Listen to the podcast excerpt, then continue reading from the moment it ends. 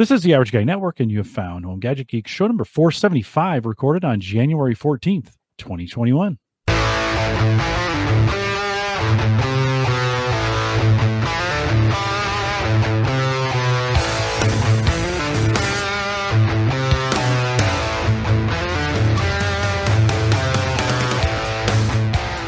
On Home Gadget Geeks, we cover all the favorite tech gadgets that find their way into your home. News, reviews, product updates, and conversation, all for the average tech guy.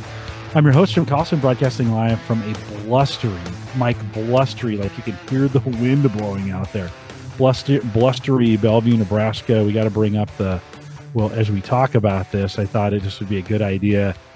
This is kind of what's sitting over us right now. Are you getting, you getting, uh, we don't have any snow yet, but it's coming, right? No, well, yeah, but I was in my basement today and I could hear the wind. And for me to be in my basement and hear the wind, it was windy. And I always get really worried about my ham radio uh, makeshift antenna mast on top of my house. I can hear it creak going. I'm like, that thing's gonna end up just punching a hole through my roof at some point.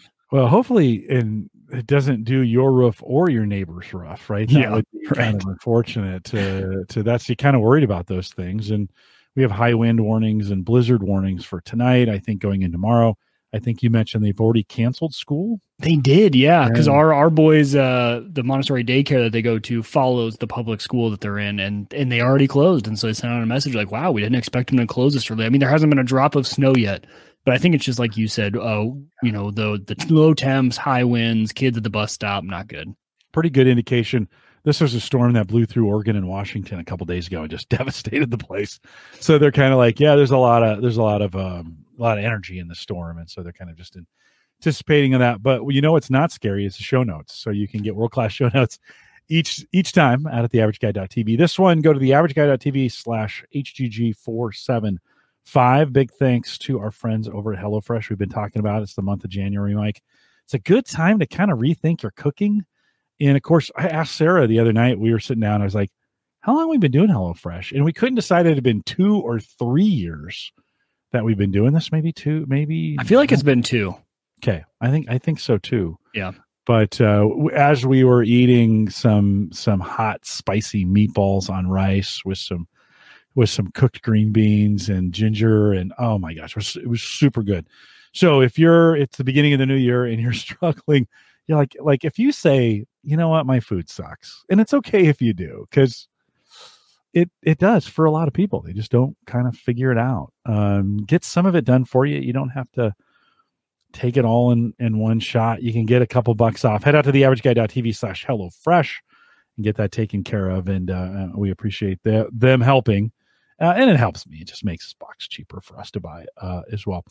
And then of course big thanks to our patreon subscribers. And so if you if you you know tim and ed and aaron and joe and jim and ross and andy and john and ed and ryan and justin and john and brian dwayne and nathaniel oh and paul paul And Byrne, there's at the end.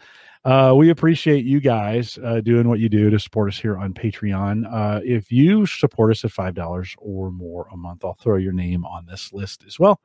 I want to thank you guys kind of make it all happen. And i'm kind of you know mike we, we do this patreon meetup from time to time and i haven't i haven't liked the format of it. It's just it's not my favorite so i'm looking for something different like i kind of want to think through like if we were going to do it so patreon subscribers I, I really want to hear from you if if you're kind of thinking i like to try something new something different kind of zoomed out in a lot of ways i think everybody else is too just to get together for a zoom call so uh, if you got some ideas, send them to me, Jim at the averageguy.tv. Something you want to do, something different, and then just everybody jumping on a call.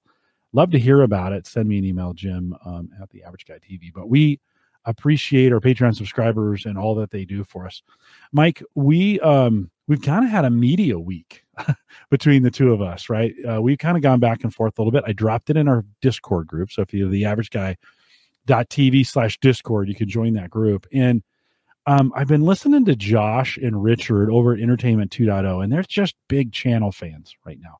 And I've been a Plex guy forever. Like I've been on Plex, and they have both left Plex and have gone full on to channels.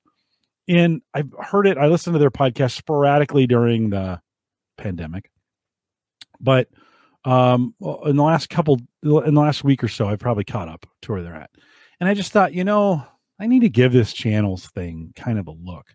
Before we talk about that, though, let's talk a little bit about the state of Plex, where Plex is today as we think about all the things they've done. You're still kind of doing Plex. Talk a little bit about your Plex setup. Yeah, I mean, I would say I am I am a power Plex user. We utilize Plex to its fullest. Uh, have a massive library over there. Um, I use the share feature to share with family. Uh, I mean, we we fully utilize Plex, and so I closely monitor every single update. And I am an update junkie, right? I run updates because the way I run my Plex server is on Unraid, so I run it in Docker on Unraid. Got a bunch of storage over there, so I am constantly updating that Docker. I don't hold back. I you know I, I don't wait to see if the update's going to be stable. So I've experienced the ones where it's oh that broke something and that didn't. But you know, my experience with Plex lately has been that kind of the same thing you had mentioned. So as far as movies, TV shows, any of the media I own that I put on there works fantastic, right? I mean, I it's been a rock star for me. I think the key for Plex is really making sure you give it enough of a beefy computer to run it, especially when you're doing transcoding. Um, I have gone through the iterations of running Plex on different machines, and I'm I, once I settled on Unraid, which you know isn't a super beefy computer, but it's still an i7 3770. I mean that's that's a decent CPU for just doing transcoding. Uh, and you know I've I've pulled graphics cards in and out and had dedicated hardware transcoding, which helps a ton. Um, if you've got an extra GPU to throw in there, I mean, that just makes it almost flawless from, in my opinion. Uh, but the way I've been running it, that works great. But they've had always had this kind of interesting DVR feature that is is good, bad, it's inconsistent is my problem with it. And so what I've experienced with that is so with the DVR feature, you need something like an HDHomeRun, which Jim and I both run. Uh, and that device is going to obviously, you know, take your coax in from your antenna and put it on the network, right? Something Plex can capture. And that works okay but the guide service has been i think the part for me that has been lacking. And my biggest issue with it is the guide looks different depending on what device you're accessing it from. And that's gotten better. I will say they've kind of gotten a more unified guide now.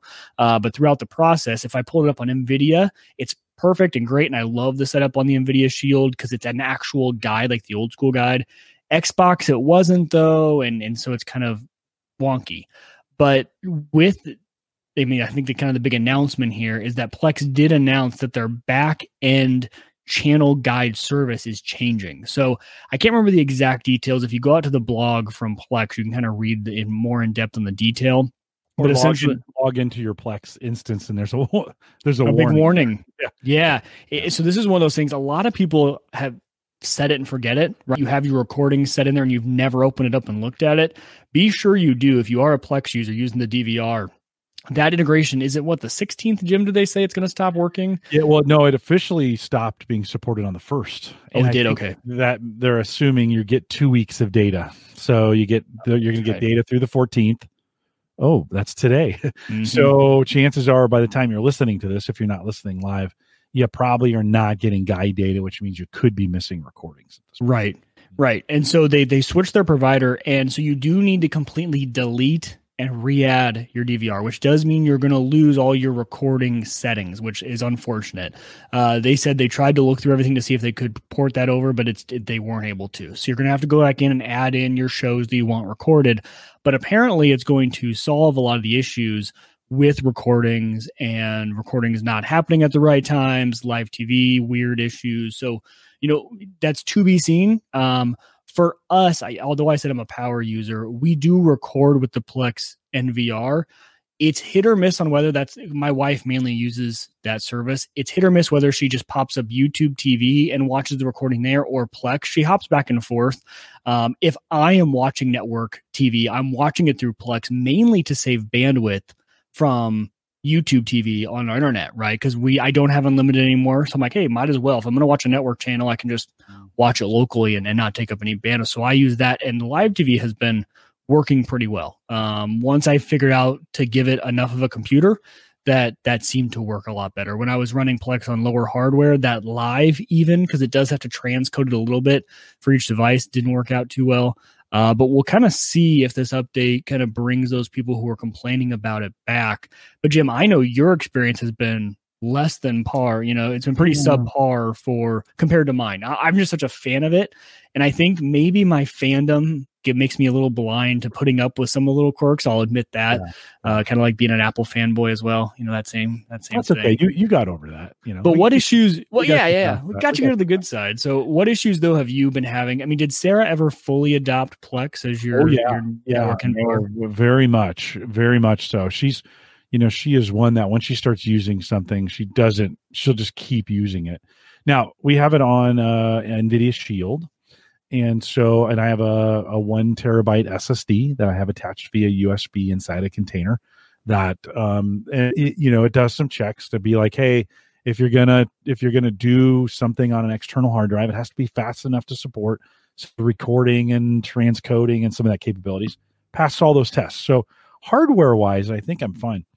Um, it, it it's it's had weird problems where it's not recorded things it's supposed to, and we don't even like I don't even use any of the features like you know cutting out the commercials and you know some of so I don't you know I don't create different versions of it for various you know Mhm. she she watches it. I should watch more tv uh but i don't.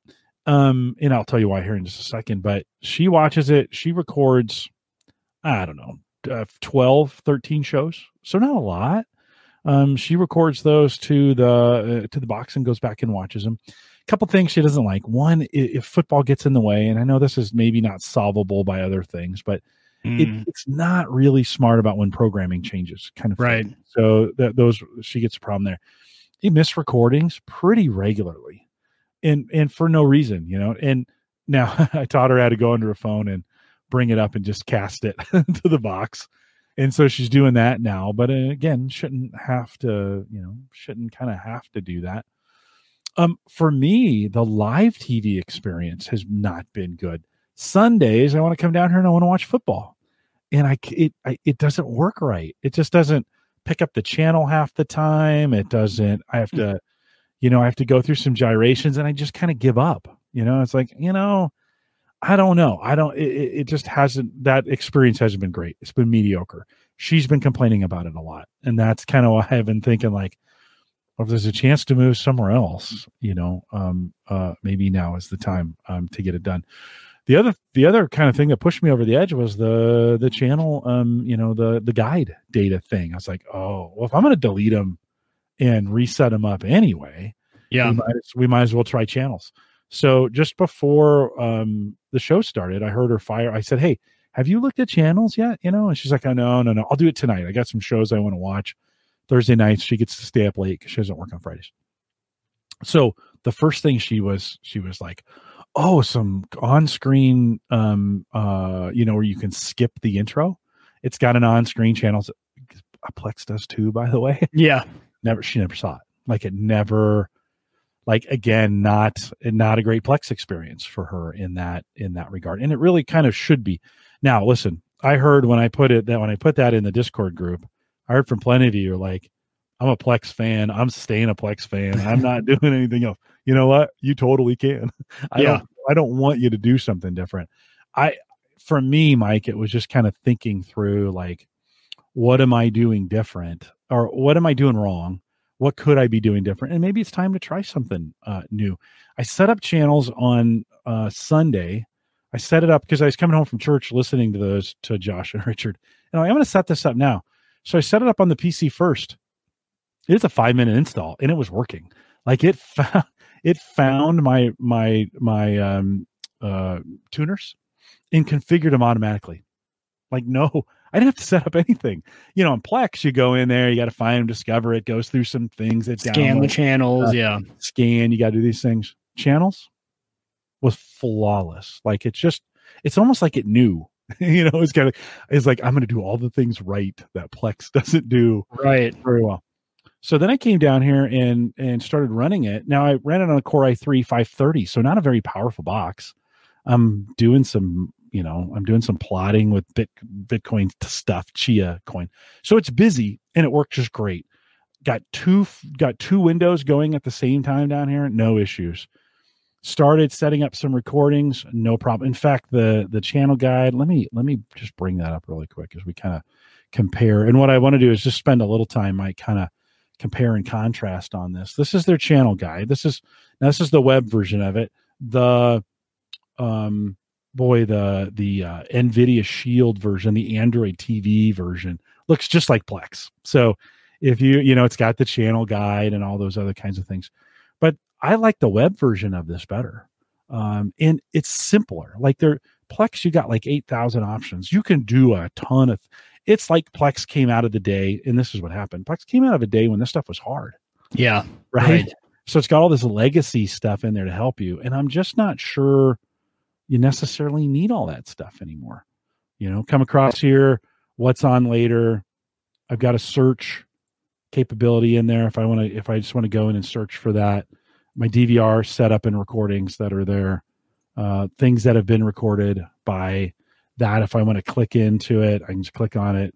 It'll bring me to it. Or if I have multiple episodes, it'll allow me go go into the recordings, and then I can see all the episodes that are there. So I, think a really clean layout that that that allows you to kind of easily get to this information both on PC. They've got an Android, they've got an app for both Android. I think you have to pay for that, but the iPhone one is free.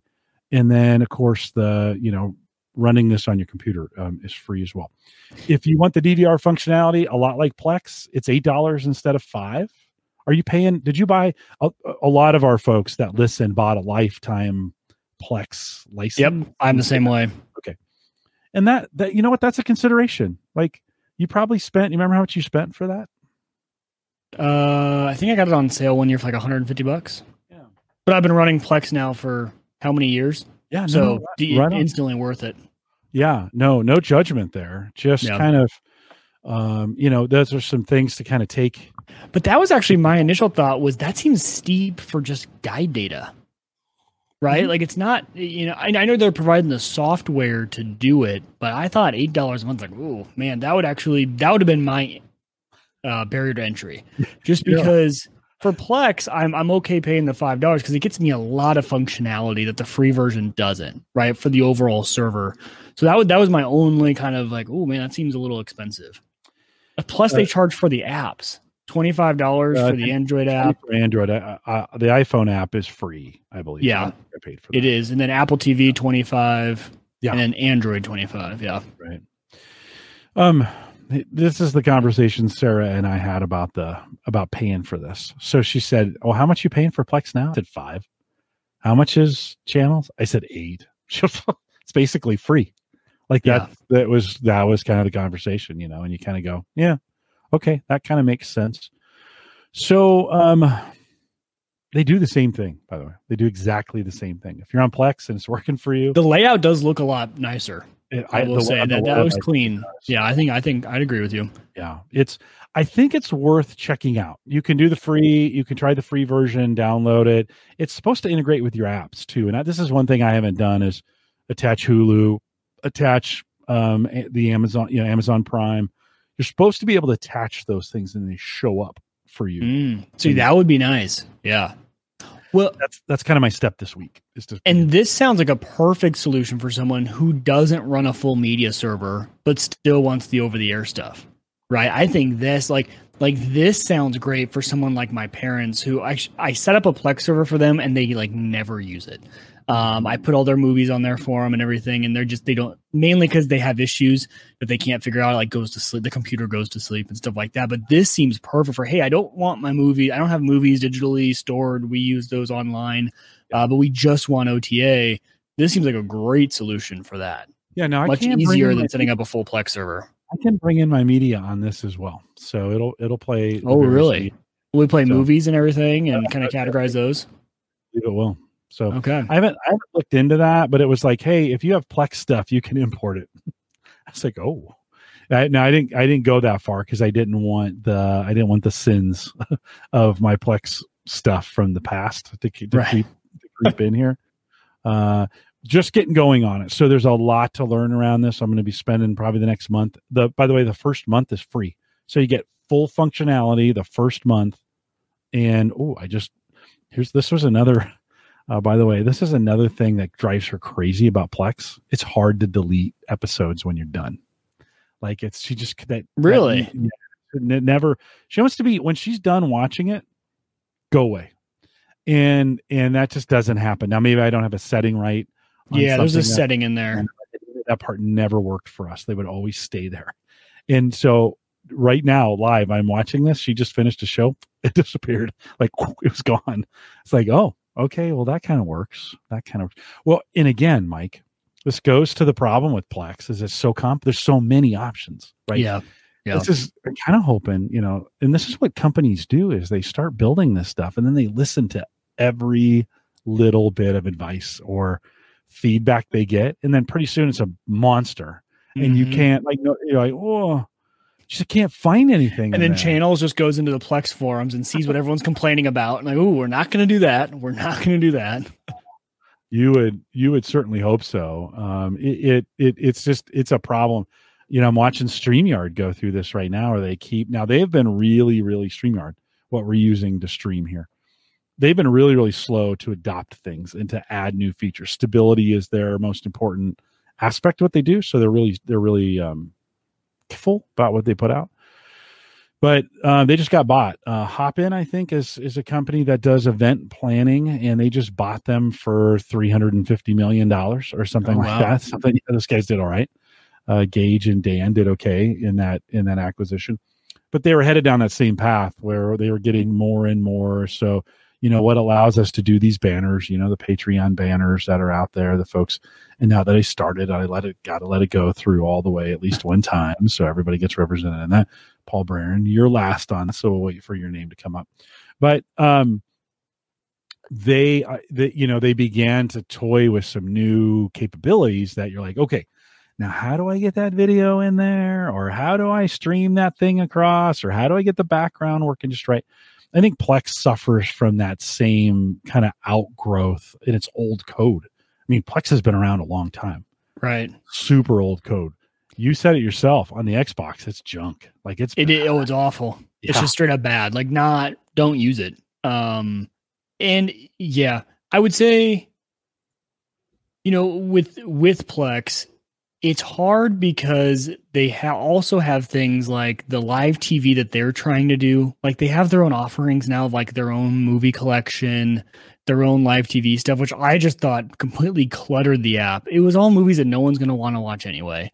Um, at least that was my opinion of it. I, I don't know where they. I don't. I, hopefully they kind of reverse course on that. I honestly think it was just a let's. It's a CYA move for them for legality issues right? I think they were getting put into a corner of, well, how do you promote putting any on here? Because any ownership of those movies would be in violation of some copyright, right? Because that means they ripped it off a, Blu-ray, which technically you're not supposed to do. Um, so I think they had to be like, well, no, no, no, like we offer this other stuff. Like what our users do with the rest, but now we focus on bringing licensed content in. So I think that was their intent there. But the other thing, Jim, is you know you shouldn't have to spend time A/B testing, but I would be very curious to A/B test running Plex on you know the machine you installed channels on compared to the Shield because I've heard this. The others who I've heard that have ran it on the Shield have been having the same sort of issues as you. Um, and I think they just that partnership between them was a good idea, and maybe for a very very low power user who's not using things like live TV, just like hey, I have some movie files and I'm watching, it could work. But I think the Shield is nowadays maybe a little underpowered for being the server itself. I already did it, so that it didn't stay on the PC long. It didn't work. Uh, no, no, no, no. I on Sunday, so I installed it on the PC first, got it all working, and then I'm like, okay, this has got to go on the Shield. So I deleted it off the PC and I took it out to the Shield and installed it, and we're running it from the Shield. Oh, you're running channels from the Shield. yeah, we're running channels. Oh, and it works well. Plex and channels running from the Shield. Yeah, no, Yeah. it, yeah, no. It so far. I well, okay, we're gonna find out because Sarah's the power user. I watched a couple football games on Sunday with it. I watched a few recordings. I'm a big This Old House fan, so I recorded a few episodes of those. I went back and watched them.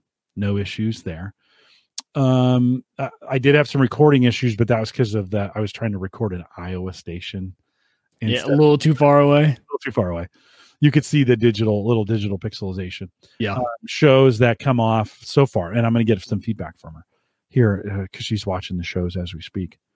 But um, yeah, no, it's running on Plex, so I'm going to do the A/B testing and get check out the wife acceptance factor uh, right next couple weeks and be like hey does this work because it's just simpler i mean it, yeah. it, really is it's just for the for, listen for the average guy plex setup is easy channels is way easier you know it just is it it's it's just not as complicated Oh, and and and my wife does not watch live TV on Plex, and I think she's mentioned before. It's just a little more complicated for me to get to what I want than YouTube TV, right? Like our other, because we want all the cable channels for like Creighton basketball games and all that stuff. So we have YouTube TV, and that's her go to. So I can definitely see your point. Like the, and that's what I think I mean is like if you're not, if you don't need the full benefits of a Plex server for all the other things it offers, um, this could be a, a, a great option yeah. for for just over the air. I, I love that combination of an NVIDIA Shield and a SSD drive uh, on USB. It's just a super fat. It is dedicated. I'm not going to a. I'm you know I'm not going on an Unraid box that may be transferring files. You know, I'm it may be trying to do some backups. You know, yeah. some of those kinds of things, or it's not taking up. I even thought I was going to put it on. I have a little Atom box here that you know an older PC, and I was going to even put it on that with some storage maybe pointed at the Drobo. And I was like, no, I'm gonna it's gonna go on Shield. This is it's that's kind of where it belongs. That's that device has got some pretty good hardware in it for doing some of this stuff, and it should it should handle it just fine. So um, you know, I've I've done the PC days where I've set these media servers up on PCs. Then you got massive updates, and you know, it's just one of those things like, no, I'm not going to do it on a PC. So we'll get a good test. We'll talk about it over the next couple weeks. We probably won't talk about it every show but uh, um, but definitely, I mean, Channels is a contender, and the fact that uh, Richard Gunther gives it a thumbs up, like that's really what convinced me. I mean, Richard's a hard ass on some of these things. If it's not easy, if it doesn't work, and he that dude watches a ton of TV. I don't know how he finds time. I think he has it on in the background, right? But, but he watches a ton of TV. Uh, if it's coming from him, it works. That's, that's, kind of what convinced me. Yeah. Everybody else is like, like you said, I was like, ah, I'll give it a pass. You know, it's okay. I'm just a super user. No, Richard's gonna, if he doesn't like it, he's gonna tell you doesn't like it. And uh, and so I was just like, you know, I need I need to give this a shot. So uh, we we've got some work to do. I've got some work to do to kind of test it. I just don't, Mike. I just don't watch enough TV. That's the problem. Yeah, they don't. I need. I, I know it sounds weird, but like I need to watch more TV. well, and and it's funny because for for my for my users that I share my Plex server with, one of their favorite, like the the most watched stuff is the things they have coming off DNVR. So they tell me, "Hey, can you add a recording for this show, the show?" So all the almost all the shows on there, I'm not the one who watches them, mm-hmm. and they're all remote users outside the house, watch them over the internet connection, and they love it. Like I have become the over the air essentially person for them because they just now Plex doesn't allow you to let uh, remote users watch live, which I think makes total sense because they'd be using up one of your tuners, um, and it could mess up your recordings. But um, you know, all those over the air stuff that records, and then that's just how they access it and and they love it. But again, I think it comes down to what do you need, right? What services do you need? And you know, if that shield works for you, that is a nice, tiny, compact, dedicated thing. And if if it's got enough horsepower for the amount of transcode you're doing, uh, then, then yeah, it's a perfect little box. I have fallen in love with those just from a media consumption device. Mm-hmm. We have now uh, both of our main TVs that we watch stuff on. We've switched over to NVIDIA Shields, um, and they've been flawless. Like it's my favorite playback device. Yeah, my kids even know how to run it, and that that says something. No. And the remote is u- usable for the kids. Like you want to tell my kid how to use an Apple TV remote, they'd be like, "No way, this thing's I can't even figure out how to use an Apple TV remote." Yeah, Joe, I'm just using the Shield TV, not even the Pro, on mine. So um, it's whatever the hundred and twenty nine dollar one. I think that was the the Shield TV. It's the one that looks like a jet engine not a jet engine, a jet you know, like a stealth fighter mm-hmm. in there. They have some new ones that are out as well. If you buy anything newer, of course, you're going to get some updated equipment on it. Um, so yeah, so we'll give it we'll, we'll, give it a spin. Mike, I mentioned last week um, that I had bought a new cage for my Unraid box, and I, I showed it on the show. It's an icy dock cage. The box is too far away. Um, three hard drive cage goes in a in a two five and a quarter inch uh, bay. Really nice because it, you know, kind of gets you some space back. There's no doors on this cage, by the way. You just jam the hard drives in and they're just right there. which is kind of cool because you can label them and you don't have you're not opening a door. Uh, you also like with you you have kids hanging around so yeah. how does it, keep pressure on the drives to keep them make sure they're it, it's like it's like friction in there. Mm, when you okay. slide it in it just kind of slides in and they just don't they don't go anywhere. It's actually in the week i've been using it to get them out do you have to push from the backside or could you pull them out from the front? Just pull them out from the front. Oh okay. Cool. Yeah you literally just grab them and just pull them and they come they come right out this is this is a $45 cage. We're not talking about you know this is not the uh the mit of of hard drive docks. Like this is this is a budget one and you it, it, it installed super easy. Did i mention it was $45 it installed super easy. It's it, you know it comes it came with three sata cables which was super cool. You have three cables that come out two power that come in. It's got lights on the front. It listen if you're looking for a budget drive cage it's a pretty good one for 45 bucks so um, I'll throw a link in the ch- in the uh, in the show notes for it. But I thought, okay, well, I'm doing this. I'm going to upgrade my Unraid box, and so I've been slowly finding all the one terabyte drives in the house and set up the um, set up the parity as a 1.5, and then set set up four one terabyte drives in there. And man, that was fun. I mean, it was kind of like solving puzzles because I had to get those drives. I had little I had little laptop drives in there to begin with, right? yeah. And so I had to swap those wouldn't go in the cage. So I couldn't just put the cage in and put those in and then start swapping things. I had to kind of put the cage in, put some things in, jam them in some jankety positions to kind of hold things on, right? And then you're doing it like Mike does, like I do things. Yeah, kind of, kind of. I learned from you. Um, but come on, if you're listening to this, you've done this before. And then oh, I yeah. had to start it up and it would say, okay, I didn't find this drive. Oh, there's a new drive. And so you would re-sign it. And then I'd have to build that drive from parity. Mm-hmm. By the way, I did that four times and it worked every single time, which was, I mean, the great thing about RAID, talk about drop dead simple in rebuilding parity, uh, rebuilding your drives. I mean, if I can do that and I can do it four times in a row successfully, it's freaking saying something. It about, works really well. Oh, yeah. So it's a little long, like the process because you're rebuilding mm-hmm. those drives. So one terabyte drive, four hours. So I'd put it in, get it rebuilding, walk away for a while, right? But um, got it up and running. All the apps still continue to work. Like I was super proud of myself when I got. I was like, "Holy cow! I did not nuke this thing." Because usually I nuke it, right? That's right. the uh, you get you get in the middle of this thing and kind of nuke it. So, um, uh, so the next step, I, I, am making it kind of a Chia server for this this uh, plotting that we're doing. So some files are going to go on it, but I really need to get Home Assistant kind of back on it as well. You've you've done some things around that. Talk a little bit about your Home Assistant slash RAID uh, stuff that you've been working on. Yeah, so we talked. Uh, I think it was last week. We I did mention that I end up getting those little remote sensors, the Zigbee sensors that I had ordered from China. Finally came in, and I had just kind of started playing with them last week, and I was reporting they were working pretty well. Uh, you know, I've kind of really fallen more in love with those in the past week, but I also had an issue that I needed to solve for.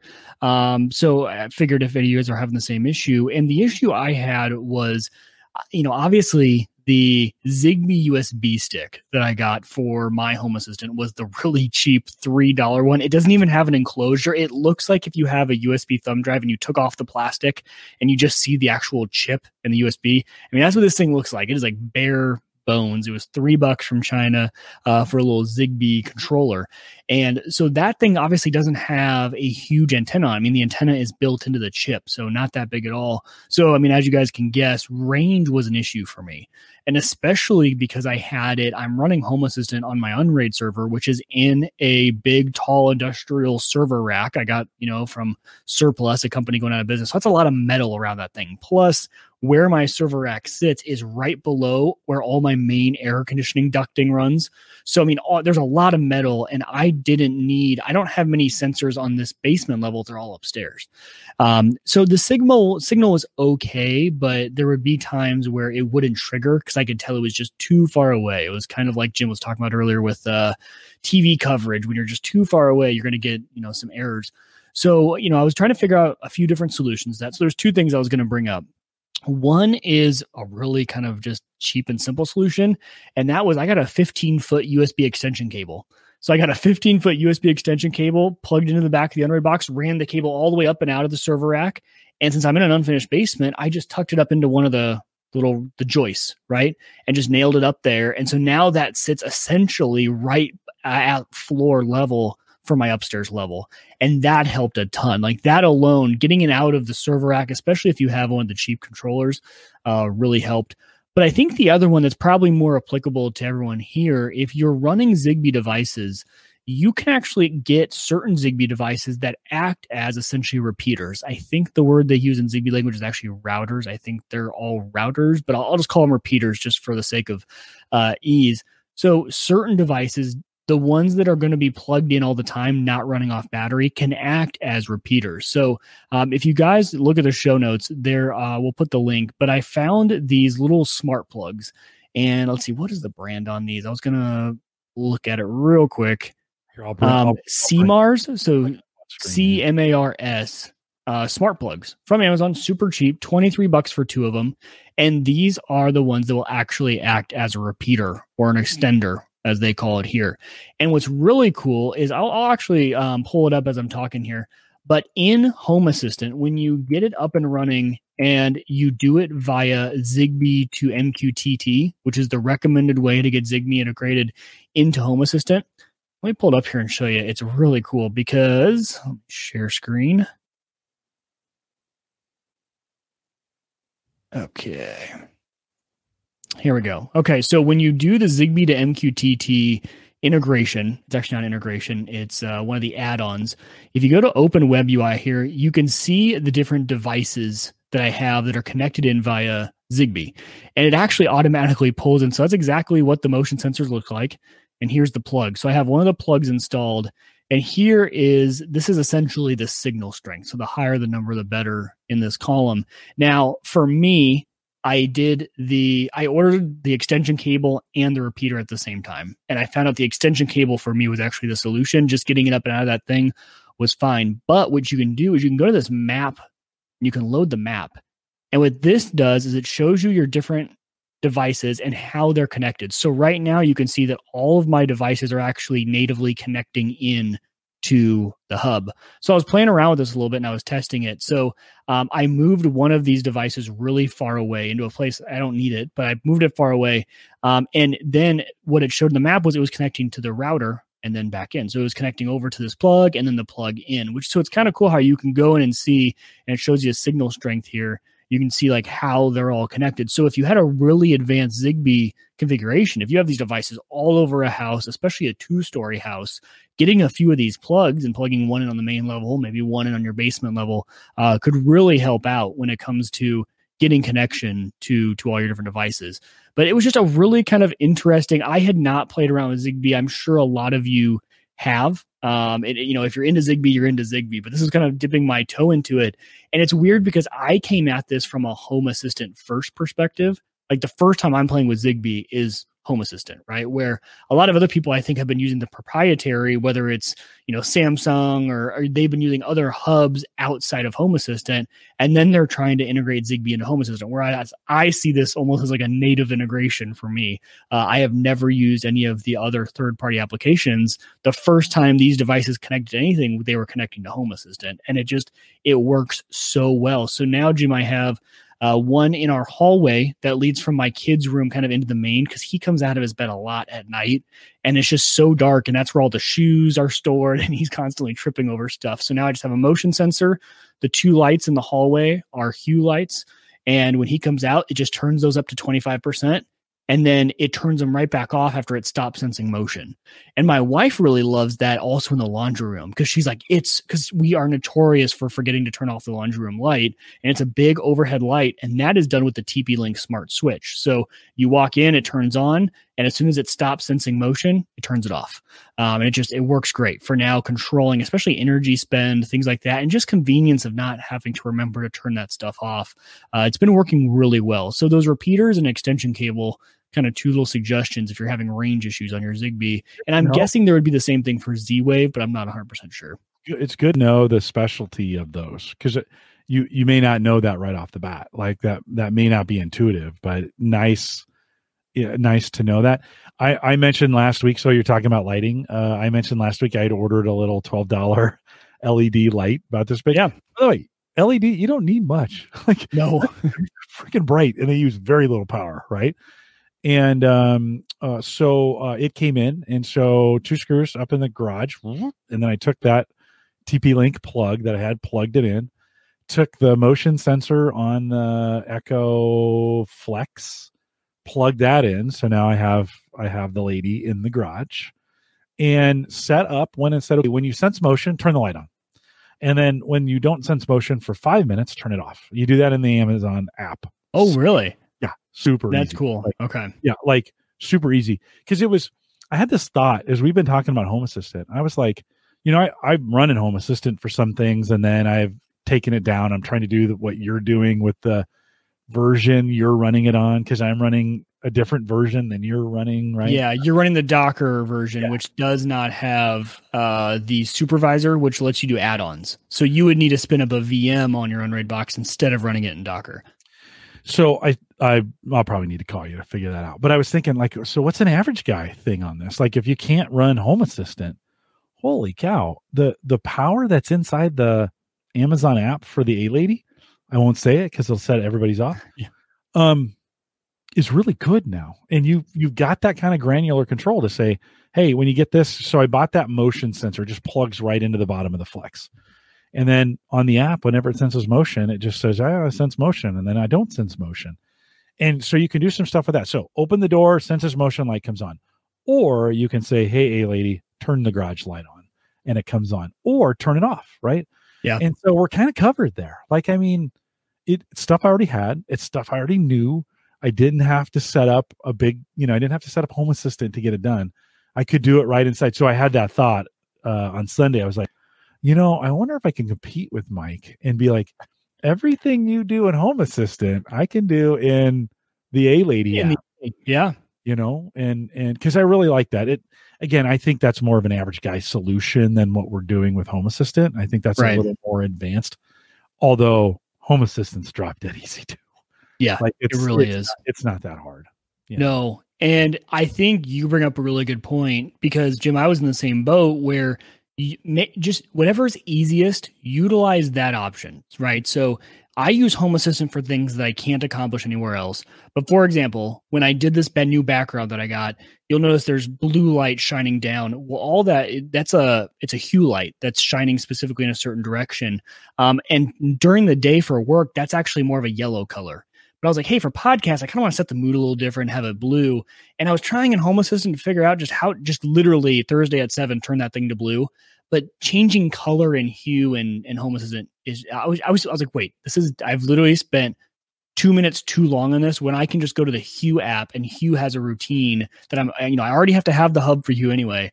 I just set the routine Thursday at seven, turn it Thursday at 10, turn it back to the other color, and I was done. And I, it was a good reminder to myself to always just utilize the easiest option. There's no, you don't get a trophy for utilizing one system for everything, right? You don't? I, I know as much as we all like to think you do, uh, you don't, you know, Jim, the other example of that is exactly like you said with A Lady. If you guys remember the uh, the set the mood scene that I talked about last week, where since I have a TP Link switch on my fireplace, it turns off the lights in the living room, turns on the fireplace, and starts to play smooth jazz out of A Lady. Uh, well, that was just easiest to do in A Lady, right? Because Home Assistant integration with playing music to a certain device in your library and blah blah blah blah blah. I had that set up in two seconds on A Lady and figuring out how to do that in Home Assistant. I'm like, I don't need to. I already have those ecosystems in the house. Now, if for some reason in the future I want to get rid of an ecosystem, yeah, then let's start to figure out different ways. But I, I mean, I do automations all over the place. It is starting to become, I might need a, a classic Jim Excel sheet for where I keep each automation just to remember, like, wait, the lights aren't turning on at night. Where's that automation? What, what, cause I need to figure out where it's broken, what something's broken here. Uh, but, but I think I've got it pretty much unified down to Home Assistant's my core, my go to. If there's something else that involves an A Lady device, uh, then typically that's where that's at. Or if it's a hue light, now I know that a lot of those are going to be over. If it's changing a color, it's going to be in the hue light. If it's just turning them on or off at a certain percentage, uh, then we put it in Home Assistant. you know that's a really good way to divide that because there are in sometimes in the app there's some more functionality in there it's just easier to do Correct. than it is in some of the integration pieces Yep. Uh, but you're right. I got a bunch of comments last last week. I mentioned that spreadsheet that I built for all the hard drives. Um, listen, that's surprisingly helpful when you need to like, okay, wh- what is that drive and how fast is it, and like, what's the last test on it? I mean, I'd love for that spreadsheet to be a service, not just a spreadsheet where it's constantly, you know, like once a day it pings the hard drives and it's like, hey, what are you? How are you? Mhm. How are you feeling about yourself? Now, I'm sure that in the enterprise space, I'm sure this exists. I just don't want to buy an enterprise piece of software. Yeah. you know, type deal. So, man, that's you know that's something that needs to get on home automation is your hard drives. Like, imagine if they had a little, if you could connect to them and they would tell you space and I I mean I connected our printer. You know, I bought one of those seven dollar HP printers that you can get at Walmart. That's super Mhm. cheap. I little I think it was twenty five bucks, just to be honest. Now the printer ink is a million dollars, but you know, you, you you give it's actually I think printer ink prices have come down a little bit, just to be honest. Like I I I think the gig is up on that thing. But I had attached that to Home Assistant and I got this message from Home Assistant. It was like, hey, your printer ink is low. And I was like, oh, that's interesting. You know, it was monitoring it for me and let me know. Sure enough, it was down to 20%. And Sarah ran it out of the other 20% before I could get to Walmart and get a replacement for it. But you could do that in the okay, this is this is kind of the reverse of this. I could do that in the HP app on my phone if I wanted to. But I'm never why would I ever be in my HP app? Like why would I ever grant that thing access to my phone to be honest? It could alert me that would be much better done in Home Assistant, Right. right? Yeah. Yeah. I mean, getting anywhere you don't need third party access. I mean, obviously, the big benefit of Home Assistant sometimes is that you don't even need access to the cloud. But even for Home Assistant, for all of the other ones that you could run all the other software, typically it's a lot of times going to ping the cloud service, right? It's going to try and do it locally if it can, but if it can't, it's going to need cloud. So, yeah, I mean, I try. My biggest thing, like you, Jim, is eliminating all the extra apps on your phone. Okay, right? Like the less of those I have, the better.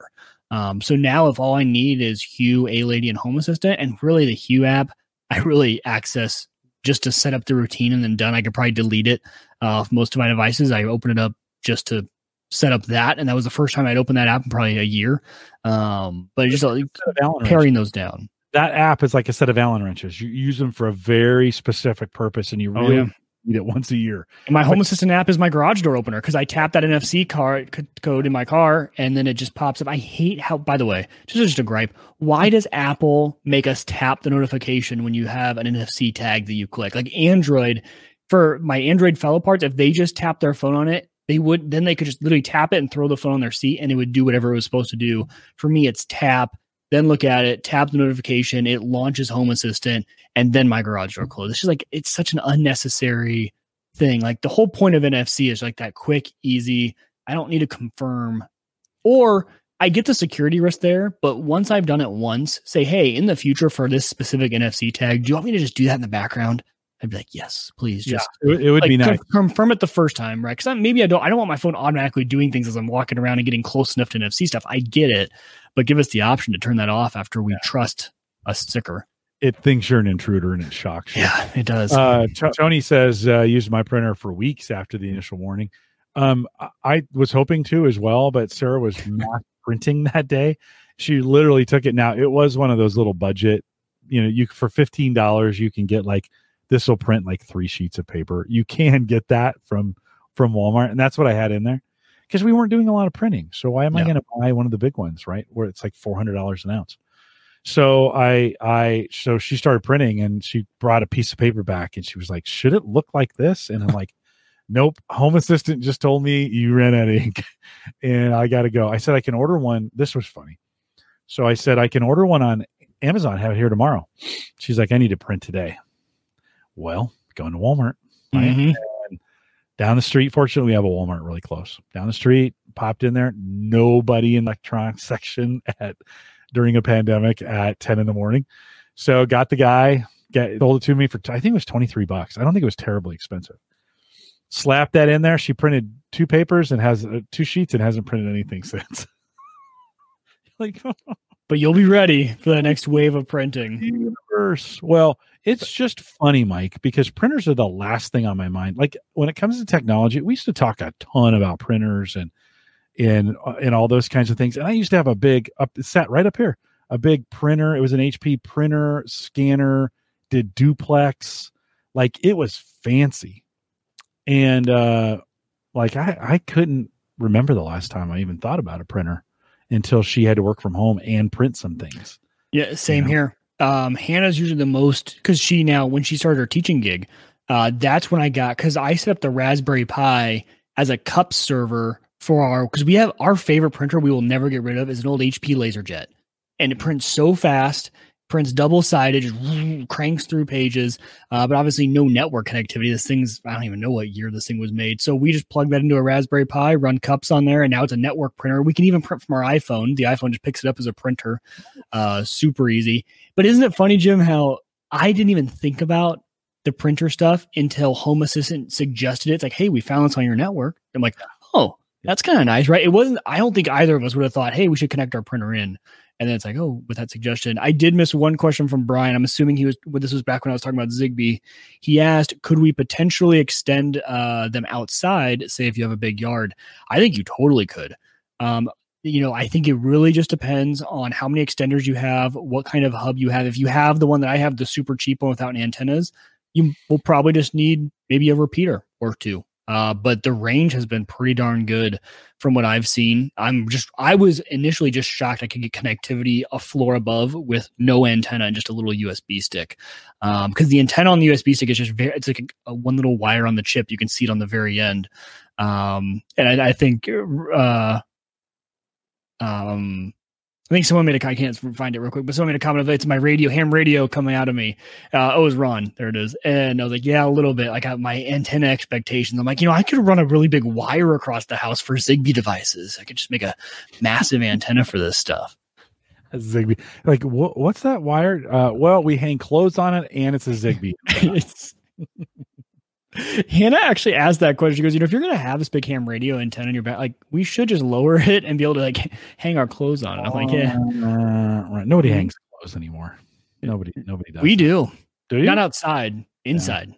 Oh, yeah. We uh we don't dry much. We we hang oh. dry almost everything. Wow. Yeah. Yeah. Sarah's got some stuff back here that she she does that, but most stuff gets.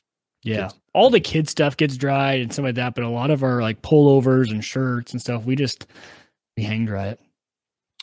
We um was doing some uh, uh well so last week I mentioned some apps that were super helpful and we didn't spend a ton of time on them and I'm not going to do that now but there was two in particular I had that we didn't talk about last week uh that have great use to me and this week they have you know they're like those allen wrenches you only need them every once in a while but man when you need them you need them bad one was I was trying to figure out what kind of um what kind of RAM I needed. I was gonna I was thinking about maybe upgrading one of my older boxes and putting more RAM in it.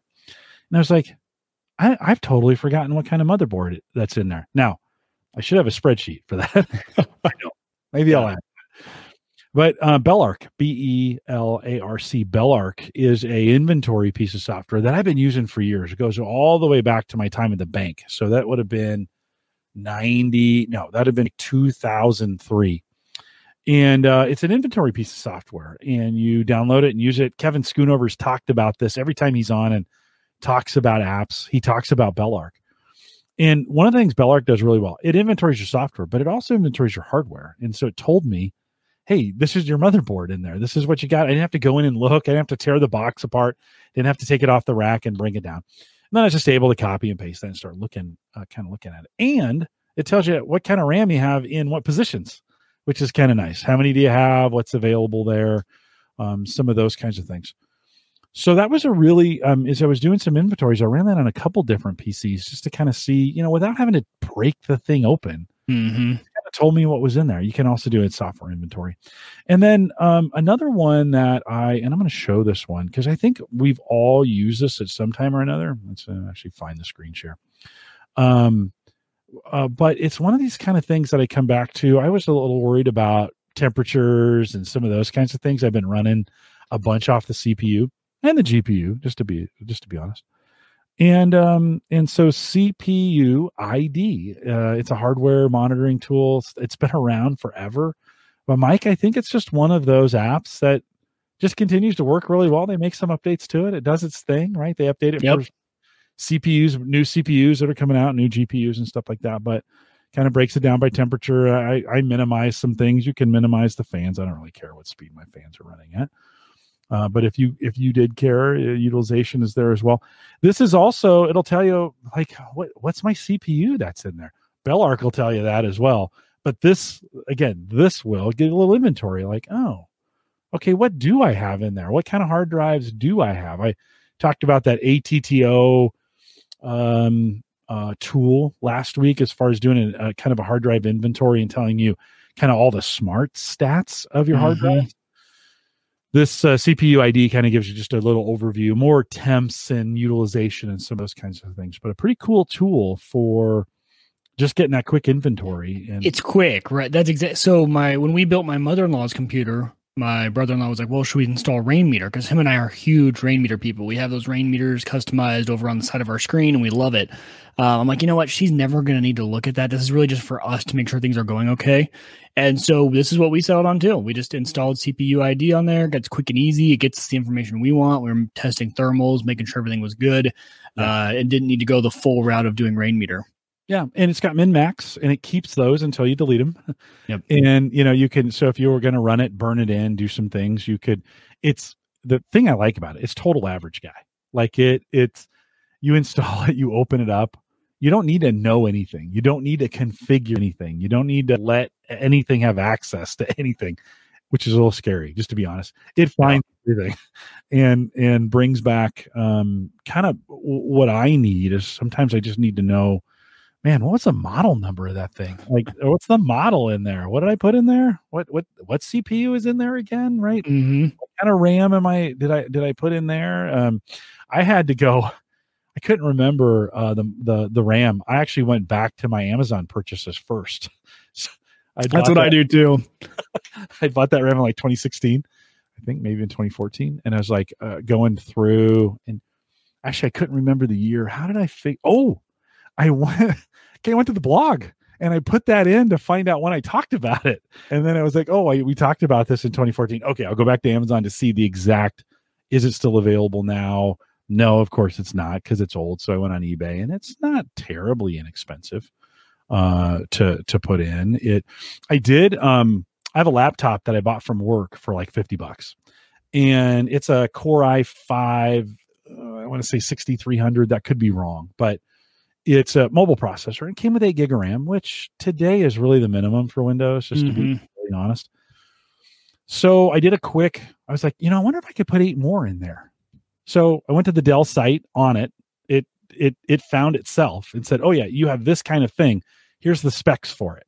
So I went into the specs. Oh, found out that it, yeah, it supports up to 16 gig uh, here is what you need to put in there. And then they had a teardown video, which was super cool on the site, a Dell site, that showed you how to tear it down. Like, okay, take this off, take this part, and this, you know, they have things you can replace battery, RAM, hard drive. That's got an NVMe in it. Right.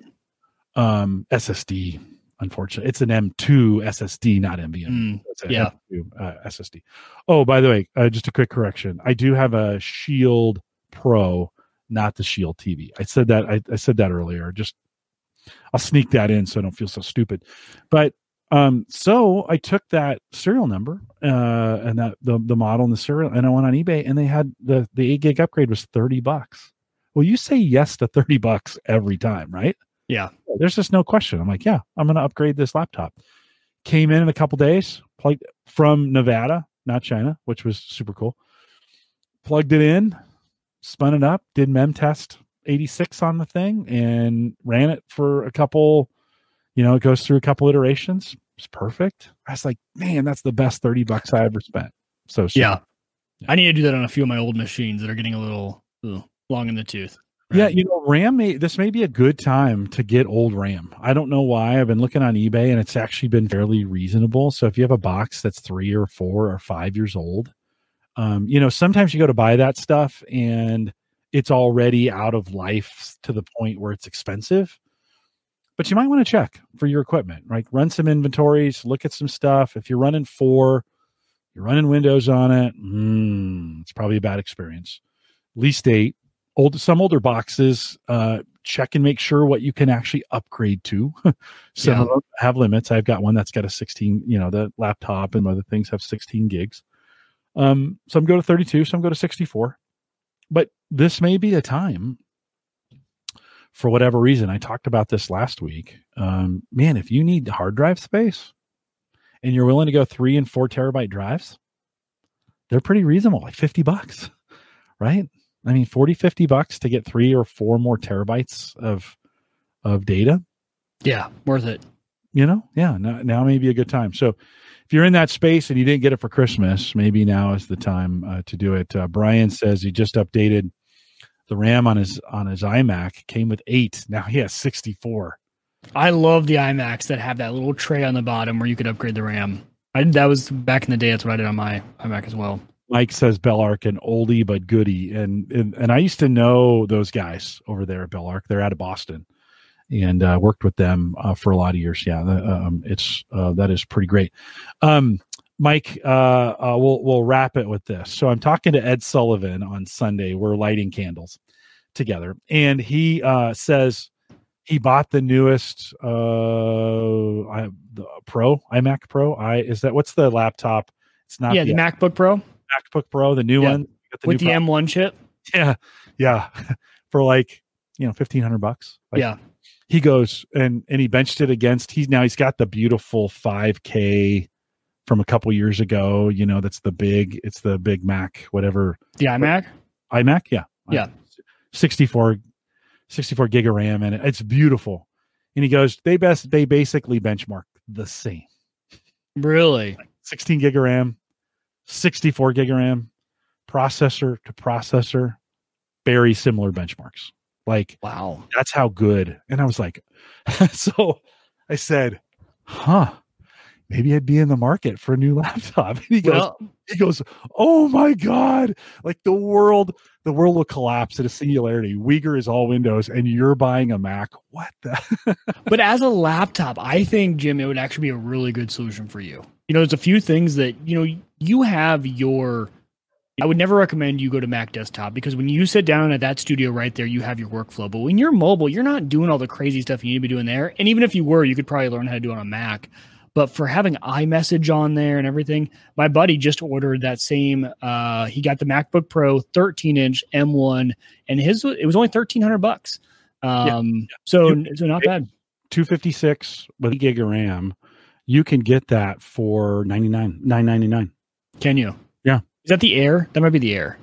Uh, I don't know. Listen, Yeah. I'm, not, I'm not a Mac guy. Don't ask Yeah. me Mac questions. But the, the M1 ship is, is was- pretty cool though. I was throwing stuff out just hoping you knew what I was talking about. I, I Yeah. just how bad, but it's got me kind of thinking. Like, you know, I got some Bitcoin money in my pocket, and you know, I'm kind of like, oh, but, you know, new Mac, oh, this would be pretty great. Like for like, in it's just- Sarah would steal it yeah, you're probably right. because it's just slick. Yeah, I would. I'd do what Ed did, and I'd buy the. I think he bought the 512, uh, 16 gig Yeah. model. It doesn't have the the the track bar, not the not the. That's not what they called it. What was the bar? Oh, touch bar. touch bar. So this must be the air then you're talking about. Okay. Because the pros all have the the touch bar. I think I think it's the air. Yeah. Yeah. Yeah. yeah. Yep. Again, I, I know nothing about Macs. This is, but I'm, but in the, he was telling me about this. And I'm like, oh, well, this Mhm. sounds interesting. You know, this could be, this could be a nice little piece of equipment that Yeah. I probably would never use. Just to be honest, Um. Maybe. Yeah. Because mine, luckily, Hannah started teaching, so I didn't feel bad about my laptop purchase. Because we have a, re- I mean, it's I don't remember how many years old now. It is two or three years old Mac laptop. Uh, that now she, it's her dedicated laptop for teaching. Because so I didn't feel as guilty building this nice gaming rig. Uh, Tony, um, Tony says M1 with Parallels running Windows. No, I don't think you can run Windows yet on it. I don't think um, Parallels is working from what I've heard. I don't think that emulation is. They've got that all the way down yet. Um, but I, I this is going to sound blasphemous, Mike. Listen, I, I'm apologizing in advance. I wouldn't run Windows. Like if I'm going, if I bought a Mac, I would. I'd go native. I'd go Yeah. I'd go I'd figure it out. Like I would learn because you're right. Like what I would need it now, so you got me thinking. Like what I need it for, if I was going to replace the studio PC, I could totally use that to replace exactly what I'm doing right now. I do this, which is browser based. Mm-hmm. So Works on any Um, machine. yeah, all this stuff, all this gear that I have will plug into it just fine? Uh, I could get a dock for it or something to run these monitors because I would want to run down here. I'd want to run the monitors. Yep. Uh, know, I want to get uh, get get that off the. It's t- laptop screen's a little too small. Um, and I would need it to. well, let's see. I use Audacity. I think they have a Mac version of that, so that that that would probably work, uh, just fine. Um, man, everything else I do. Oh, well, I do some video editing, so I would need to learn. Oh, iMovie is like the easiest thing that ever. Yeah. I It's use free. Movie Maker, and Yeah. I would I would I switch over. So I may have to learn one app. Everything else is in the cloud, right? I move and I move that AIF file to Auphonic, and it makes it an MP3 for me. That's Yep. all on the web. And Audacity works on Mac. I know that. I've ran it. Like I listen, I I wouldn't. I mean, and I surf the web. Like I wouldn't really use, and it would integrate with my phone and my watch. You might really like it because then it's totally undockable too. Go upstairs and you want your full. You just want to lay in bed or sit on the couch with Sarah or something, or you're out in the back patio having a candle. Then you know you can have your full. You could have your full suite on that machine. Yeah, yeah. There was one more topic I wanted to bring up real quick before we wrap up. Um, I don't know if you guys saw this, but if you guys are Unraid users, Unraid, go to their blog. Their top post right now is about how the ultimate Unraid dashboard uh, has been updated. So there's these guys that maintain a Grafana dashboard for Unraid, and it is amazing and like drop dead simple to install. You just need the Telegraf Docker, Grafana Docker, and InfluxDB. And if you in this post from Unraid, they actually have a link to the guys who make it and just a step by step how to install it. But I'll share my screen just super quick and show you like my favorite part about this. So I you get you get it up and running in seconds. If you have Unraid, I'd suggest just just putting it on there. And the coolest part for me is up top, it connects into the UPS. So if you have a UPS on your machine and it's connected via USB, so it's pulling in how much power it's using. Now my UPS is running my entire server rack, so it's actually even cooler. So this is the energy usage for my server. Well, up top you just plug in like how much kilowatt per hour price in your area, and so this is actually a running. So, uh, so this has only been running for two days, but since then it's calculating what your average usage is so far. What have you used? Obviously, CPU usage is something you get on the main dashboard with Unraid, but some of the things you don't that you kind of get built in, baked in here. So you get your growth of your array per day, per year. So how much data have we been adding to that array? Kind of tells you your average. Okay, per year, how much have I been adding? Uh, so like today, I actually I, I deleted some files, so I went down. Um, but then over the course of the week, I've added a few gigs you know and then gives you all say all your disk data everything you need. But just just really cool. Some of the big updates is they added and i haven't gone it because i really don't need it because i use Tautulli, but you can add in all your plex um, monitoring here as well. But this was like a one click install you literally just install telegraf. You in grafana they have the uh, you just plug in the number they have with grafana like the template and it pulls right in. And i just I- loved it. I thought it was uh, super cool super easy. If you're an unraid user you might as well fire it up. Those things take no cpu at all. So having those dockers running extra um, and then you can access that from anywhere because it's browser based so you're just pulling up that dashboard uh, wherever you want uh, i even of course had to go and, and put it into my reverse proxy so i can now access that from my url from anywhere so uh, if i ever am back in the office at work i can check in uh, and on my machine. So I thought it was really cool. Wait a minute, Wieger. You're telling me that looks better than this? Come on.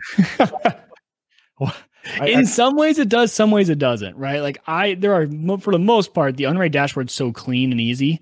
I like that. It really is. This is when I remember coming to Unraid and being like, "Oh, this looks super cool," right? You know, you- Yeah. So, um, but It's the know, extra stuff, right? It's the UPS monitoring. It's the will it, will it monitor two UPSs? If I plug in both USB, will it find both of them?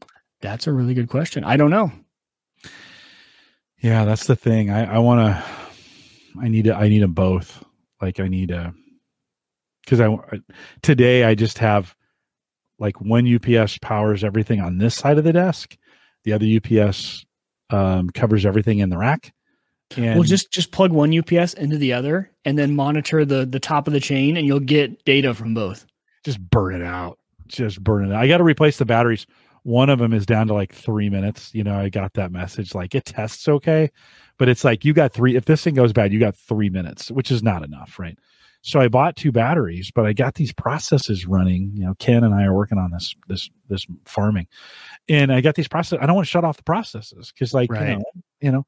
So you're like, well, okay. So I'm kind of waiting for a catastrophic failure, so that I'm like, okay, I better change the batteries while I'm at it. Um, uh, Mike said I should stop rationalizing and just buy the Mac. So I might.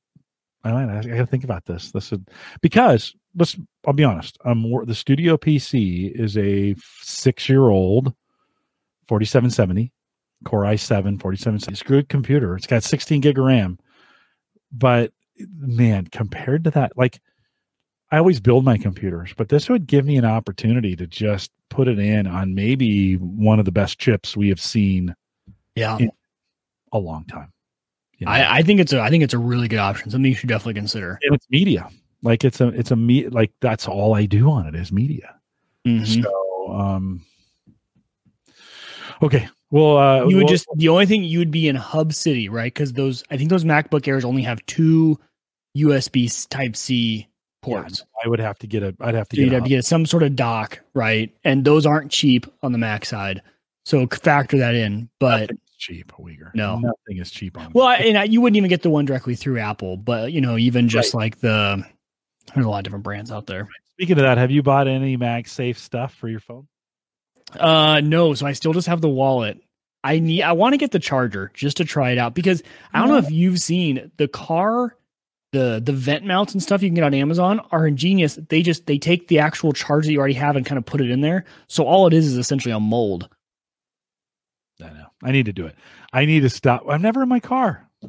I know that's my problem. That's why I'm not motivated to do it. I take the boys to school in the morning, come back, and like that wasn't. It's not even long enough of a distance for me to put my phone up anywhere. Fifty percent at the end of the day. Like I, I don't. I'm like, why would I even charge this thing? Like yeah. it's it's just fine. Great phone, by the way. Thank you for making. Thank you for giving me the opportunity to buy it when we did. So works well. I've been liking mine too.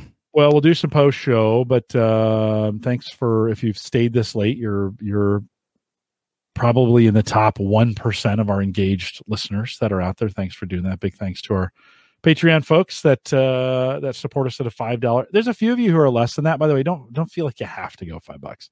If you're going to jump on on the bandwagon now, it is five dollars to get in. But we appreciate you and thanks for doing that as well. Thanks for all those guys uh, that do that, and uh, we appreciate you. Your name is scrolling now on the video, so if you want to see it, you can. I mentioned everybody um, a little bit earlier. Big thanks to Christian over at Maple Grove Partners. Get secure, reliable, high speed hosting from people that you know and you trust. You know that's Christian. He's doing a bang up job. And uh, certainly the average guy at TV is lightning fast. And so head over to maplegrovepartners.com. Plans start as little as 10 bucks a month. That gets you a ton for 10 bucks. Five more bucks, I think, get you email. And uh, he'll get you set up and get you rolling uh, in, in a great kind of way. If you want to join us in the Discord group, the average guy.tv slash Discord, um, if you want to leave a message for the show, we'd love some funny messages, by the way. So if you have a little humor in you, we'd love to break up the show with your comments.